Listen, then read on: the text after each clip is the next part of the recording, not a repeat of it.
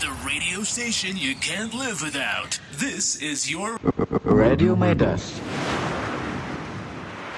bringing you the finest tune. Ruang kita. Ingat ruang, ingat cinta.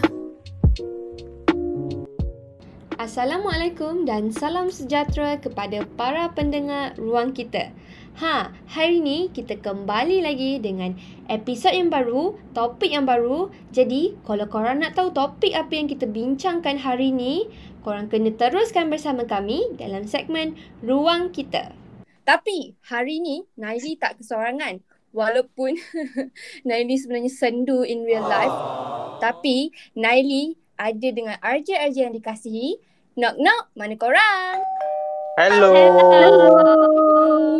Itu dia suara-suara tiga bunga dan satu lebah kita. Nak tahu kenapa lebah tak?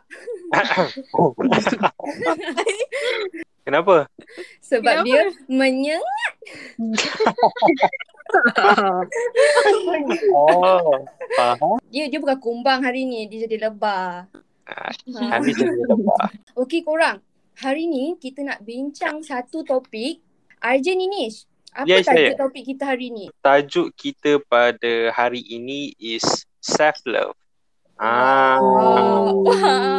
so topik kita hari ini agak agak sensitif sikit lah. Bukan sensitif Hmm. apa, just uh, uh, Kadang-kadang- cakap, eh. Kadang-kadang orang ak- akan open kan cakap pasal ni, kadang-kadang. Ah, Kan? yes, betul, tak? betul, Hmm. betul. Tapi tak apa, kita akan dalami lagi dan selami lagi topik ni semampu apa yang kita boleh buat. Okey tak? Okey, arja-arja sekalian. Bila korang dengar perkataan self-love ni, Nali nak tanya, apa yang terlintas dalam fikiran korang? Allah. Allah. Kalau saya, saya Hmm. rasa um, self love ni adalah macam uh, kita sayang diri kita sendiri. Tapi kadang-kadang kan Hmm. macam tak semua orang tahu. Uh, macam sometimes practicing self love ni boleh jadi mencabar tau untuk certain Hmm. orang. Betul? Maybe maybe ada faktor-faktor tertentu, maybe apa latar belakang kehidupan dia ke apa kan. Macam tak semua orang boleh macam mampulah untuk practicing self love ni dalam kehidupan masing-masing. Itulah yang Hmm, saya rasa. Saya pun setuju. Ya, je Shushu. Ha, yelah betul lah saya setuju sebab ya, setuju kenapa tu? macam sensitif lah takut betul. Adalah dia macam bagi saya self love ni um, untuk kita macam jaga diri kita and kita tak sacrifice diri kita untuk orang lain. Faham tak? Oh, Hmm, betul, faham. Faham. Okay, arja-arja lain? Kalau pendapat aku, Ya. self love itu adalah uh, cara kita apresiasi menerima apa yang kita berikan kepada diri kita sendiri Hmm. atas perilaku yang mendukung uh, adanya pertumbuhan di dalam segi fisik, psikologi, dan spiritual. Maksudnya, kalau dari segi fisik, uh, kalian pernah tak uh, kalian sedih? Eh, pernah. Hari-hari. Hari-hari sedih. Korang, Arja, arja ni okey tak tu? Okay, okay, okay. korang sangat stres. Lepas tuh, orang pikir, ah, untuk menghilangkan rasa stres ini, aku makan ah, makan samyang. Hmm. Oke, contoh. Pedas. Mm-mm. Hmm, pedas. Tapi banyak orang yang mensalah artikan self love itu adalah orang boleh makan sebanyak yang kalian mau, yang kalian nak. Padahal self love itu adalah untuk membatasi uh, hal-hal yang dapat merugikan diri kamu. Contohnya, orang makan banyak, makan samyang, kan Mm. pedas. Samyang itu pedas. Lalu Iya. Korang kena pikir apa sebab dan akibatnya korang makan samyang malam-malam. Korang boleh sakit perut, Kan. Betul? Tak elok. Ah, jadi itu tak ada keseimbangan, tak ada balance macam Hmm. tuh. Lalu dari segi eh, psikologi itu kalian tahu cara untuk menghadapi, menyelesaikan masalah. Contohnya, cara kalian menghadapi kegagalan. Kalau Hmm. korang self love ya, instead of orang menyalahkan diri kalian, macam ya Tuhan aku kok nggak bisa uh, buat kerja nih, kenapa aku tak boleh buat kerja nih? Orang menyalahkan diri kalian. Tapi kalau buat orang-orang yang self love, orang pasti cakap macam nih. It's okay kalau kalian tak boleh kerja hari ini, tak apa. Korang, korang boleh try lagi esok. Jadi untuk menyemangati Lalu yang terakhir spiritual. Spiritual tuh maksudnya uh, hubungan kalian dengan Tuhan. Contoh, itu kalau saya orang pernah sedih, lalu kalian sholat. Orang rasa kan apa sesuatu yang ada di dalam dada kalian tuh pasti hilang kan? Rasa sedih karena kalian udah beribadah kan. Betul betul. betul. Hmm. Contoh yang lain adalah ca- cara uh, orang bersyukur. Pasti kan orang pernah lupa kan cara bersyukur. Udah bersyukur belum hari ini? Alamak. Contoh, saya bersyukur hari ini karena uh, katil saya sangat enak. Saya boleh tidur dengan nyaman, selesa. Atau saya bersyukur hari ini karena emak masak makanan yang saya suka. Macam tuh. Jadi intinya self love itu adanya pertumbuhan dari segi fisik kalian, psikologi kalian dan spiritual kalian. Itu pendapat aku. Hihi. Information yang baru ya untuk kita semua. kan, korang rasa macam mana bila dengar RJ Fafa cakap? Dah Saya macam rasa- macam Ha. ustazah pula. Oh, ya. saya tersentuh lah bi- bila RJ Fafa cakap macam tu. Sebab sejujurnya kalau saya bila nampak uh, lihat baca perkataan self love ni saya tak sayang diri saya. Kenapa? Hmm, so bila nak cakap pasal benda ni kan, sekarang pun saya rasa shaking sebab mungkin mungkin dia macam masuk dalam emosi saya. Uh, so hmm, macam tu lah. Arjun, Arjun ni macam mana? Ah, uh, bagi aku ya, bagi Ya. aku lah. ya, bagi kamu. aku punya pendapat lah tentang self love ni adalah macam benda ni selalu diabaikan uh, oleh orang anggap benda ni kecil tau orang anggap benda ni kecil tak tengok tengok benda ni as something yang serious sebagai Mm. contoh macam dalam senang cerita dalam in relationship lah kan dalam in relationship Oh my god. Eh? In relationship, eh? dalam dalam hubungan ni dia actually kita kena letakkan diri kita dulu baru pasangan kita macam tu Betul? Eh, Betul? saya setuju lah. Saya Betul, memang betul, setuju. Hmm, Memang Ah. paling setuju lah. Kita tak kita tak boleh nak macam abaikan diri kita macam contohlah macam uh, uh, pasangan kita buat something dan kita macam terasa ke apa benda-benda tu akan memberi efek yang buruk. So kalau kita self love, kita akan cakap dengan pasangan kita yang kita tak suka benda tu. Kita explain kat dia kenapa dia tak suka. Ah macam tu sebab kita tak nak benda efek buruk tu kena kat kita. Kalau kita pendam, bayangkan contoh kalau kita pendam, diam lama-lama benda tu akan jadi lagi teruk dan last-last sendu seorang-seorang. Ha, macam. Arjen ni ni pengalaman ke? Eh, eh, Masa Bukan. pengalaman je. bukan ni, Eh, ni bukan, eh. pandangan, pandangan. Ha. Faham. Pandangan atau pengalaman? Ah, ya ampun, bukan. Oh, bukan. Ya Allah, tolongin Nabila ya Allah. Saya setuju dengan Arja-Arja apa yang Arja-Arja cakap sebentar tadi.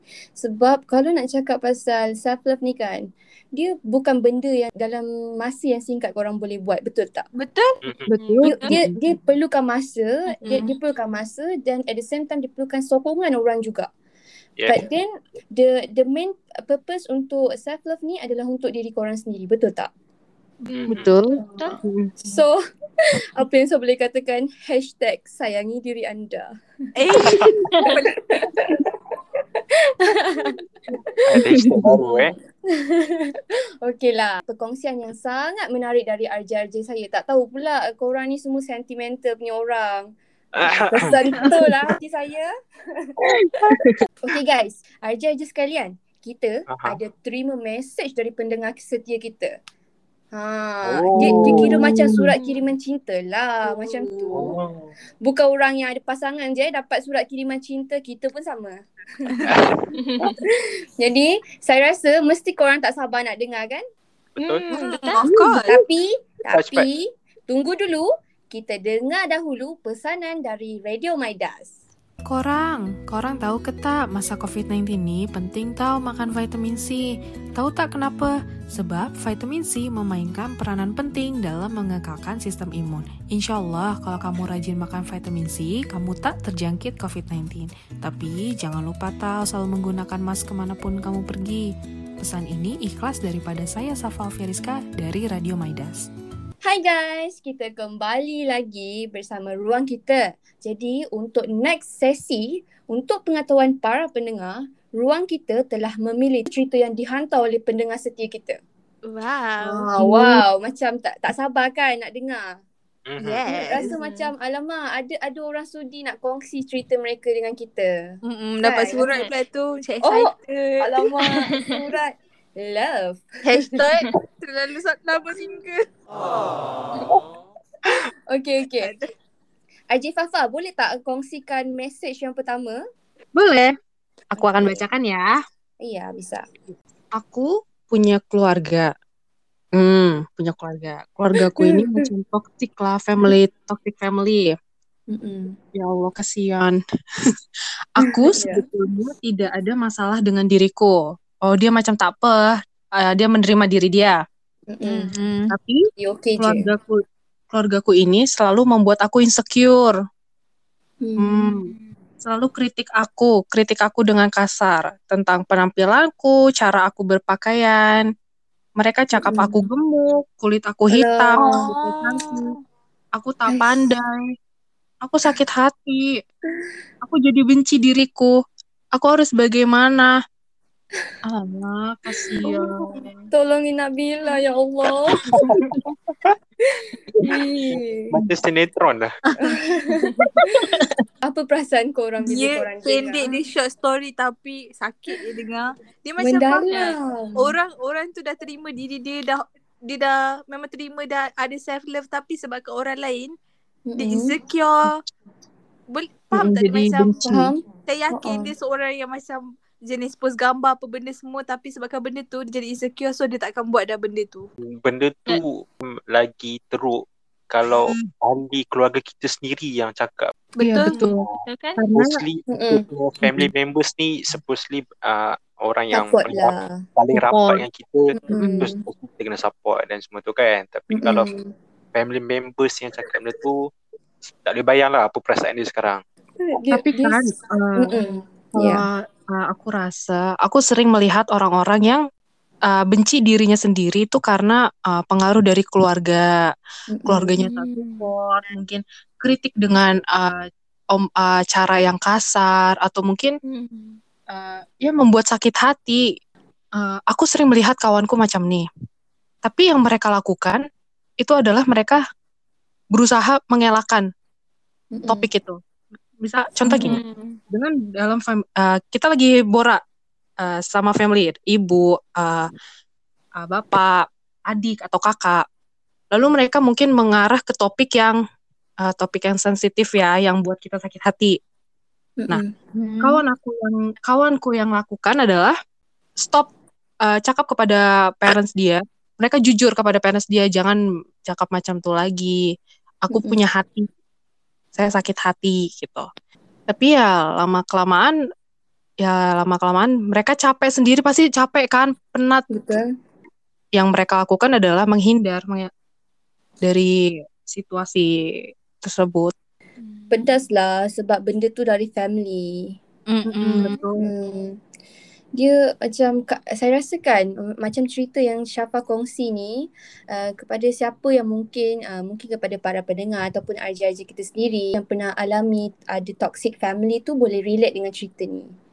Ha benda ni kan um, kalau nak cakap dengan family pun tak boleh sebab family yang buat kita betul tak? Betul? Ha, family yang kita, so dengan siapa lagi kita ada? Dengan siapa lagi yang kita mampu nak cakapkan benda ni? Korang yang RJ lain uh, mungkin ada um, kata-kata semangat lah untuk nak bagi kepada para, uh, pendengar yang hantar surat ni. Saya rasa lah dia uh, tapi dalam bahasa Inggeris boleh tak dalam bahasa Inggeris? Mestilah Hari boleh. Hari ni Bahasa rasa cinta pun boleh. Hari ni rasa macam nak speaking ah. Oh, oh. Tak lah actually uh, aku macam terbaca dalam macam dekat majalah kot I think dekat majalah uh, satu quotes ni cakap uh, your greatest responsibility is to love yourself and to know you are enough. Mm-mm. Ah gitu. Hmm. Maksud You dia are enough. yes, maksud dia just fokus dekat diri sendiri dulu and then baru dekat orang lain. Macam aku Mm-mm. cakap yang pasal relationship tu kan. Mm-mm. Ah, oh, macam tu lah. Yang lain, yang lain, yang lain. Ah, saya setujulah apa yang RJ ni cakap. Apa yang RJ Nini cakap tu seolah-olah macam motivasi untuk saya. Mm, betul. Macam terpakai dalam diri saya. Ha.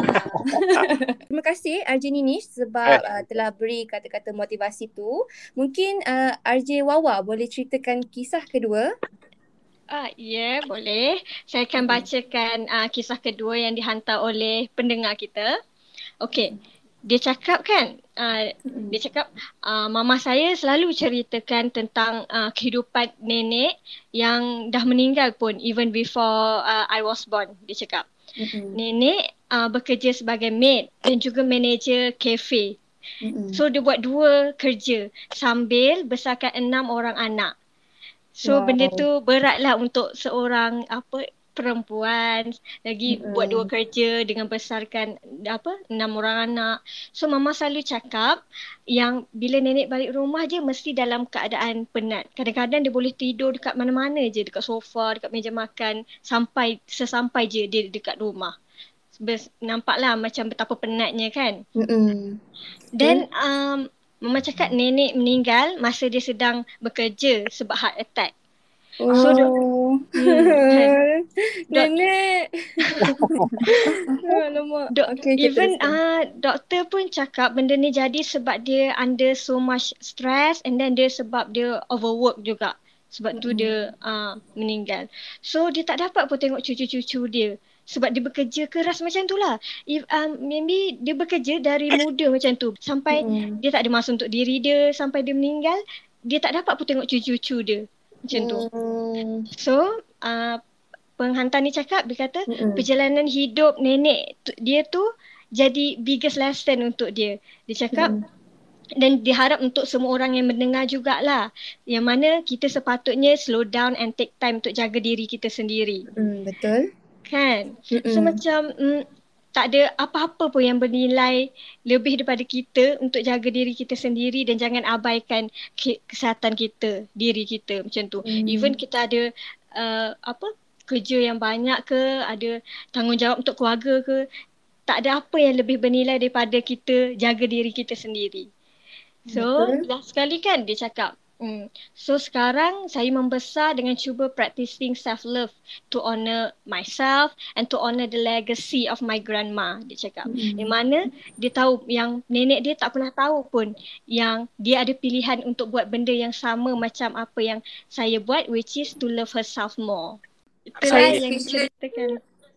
Sebab yang mana kita nampak macam mana nenek dia berkorban bekerja je masa untuk diri sendiri semua dah abaikan sebab Mm-mm. bekerja keras tu. So macam dengar ni yang mengirim ni dia cakap sekarang dia membesar pun uh, dengan cara untuk dia cuba untuk mm, belajar mencintai diri dia sendiri, sayang diri sen- dia sendiri so that nenek dia pun ada choice untuk buat macam apa yang dia buat juga. Tapi nenek dia tak pernah tahu. Nenek dia ada option tu Mm-mm. untuk sayang diri lebih kan. Sedih lah bila yang dicakap nenek dia tu tak tahu dia sebenarnya ada option untuk sayangkan diri dia. Faham tak? Kan? Betul? ya Allah dunia kenapa macam ni? ya Allah. Dunia memang Apa-apa kejam. lepas dengar cerita ni. Betul. Ya, saya harap um, penghantar yang hantar surat kiriman ni sentiasa tabah lah kan. Betul tak? Saya saya speechless Ah, betul-betul. RJ yang lain mungkin ada nak bagi kata-kata motivasi untuk rakan kita, rakan penghantar. Bagi pendapat saya ya, untuk Ya. uh, korang juga, untuk semua pendengar-pendengar, Ya. please banget, tolong banget jaga kesehatan kalian karena itu penting banget. Kesehatan itu Betul. mahal. Mm-mm. Karena korang tuh uh, hidup tuh tak sendirian. Ada yang Betul. sayang dengan, ada yang sayang dengan korang, mak kalian, bapak kalian. Jadi please banget untuk jaga kesehatan karena kalau sakit itu parents tuh pasti sedih lah kalau kita sakit kan. Mm-mm, Betul-betul. betul. Iya. Saya saya setuju bila RJ Fafa kita bagi tahu kesihatan tu mahal sebab costing untuk pergi hospital pun mahal. Betul. Betul tak? So, apa-apa pun prioritize korang punya diri dulu. Pastikan korang dulu before anyone else. Faham tak? Betul. Self-love ni bukan satu Ha. benda yang selfish tau. Korang Betul? apa-apa pun Mm-mm. diri korang yang paling penting Hmm. and know your limit. Ah betul. Ah, Betul. Betul betul. Betul. Dia dia macam bila self love ni dia connect terus dengan minda terus. So apa yang saya boleh cakapkan dahulukan diri sendiri dulu sebab Hmm. sebab itulah pentingnya self love. Kita kena bagi tahu orang ramai yang self love ni sangat penting. Betul ke? Emosi kan? Macam emosi. Okey, a- ada apa-apa lagi mungkin RJ-RJ kita nak kongsi ke? Saya just nak cakap yang Mm-mm. Uh, kepada para pendengar, sayangi diri anda. Oh, hashtag, hashtag sayangi diri anda. Hashtag sayangi diri anda. Itu dia dua perkongsian yang sangat menarik, touching dan juga menyentuh hati kita eh dari para penghantar surat kiriman cinta kita. Uh, lepas ni kita ada sesi ba- uh, lain lagi. Jadi uh, teruskan bersama kami. Kita dengar dahulu lagu dari Selena Gomez, Who Says. Wouldn't wanna be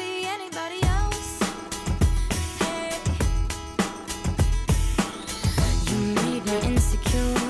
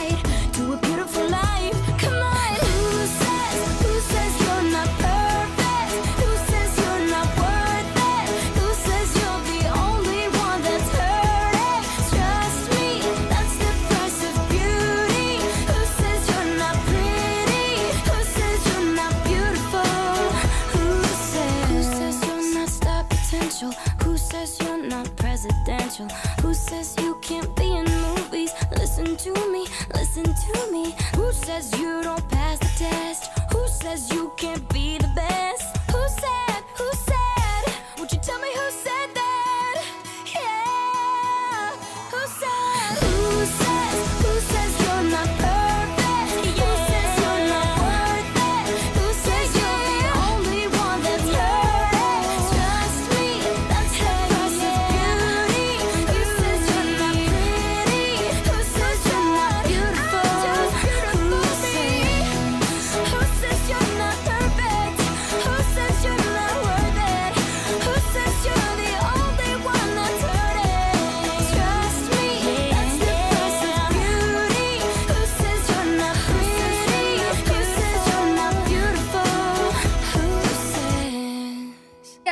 Guys, anda kini kembali lagi. Terima kasih kerana masih setia bersama kami.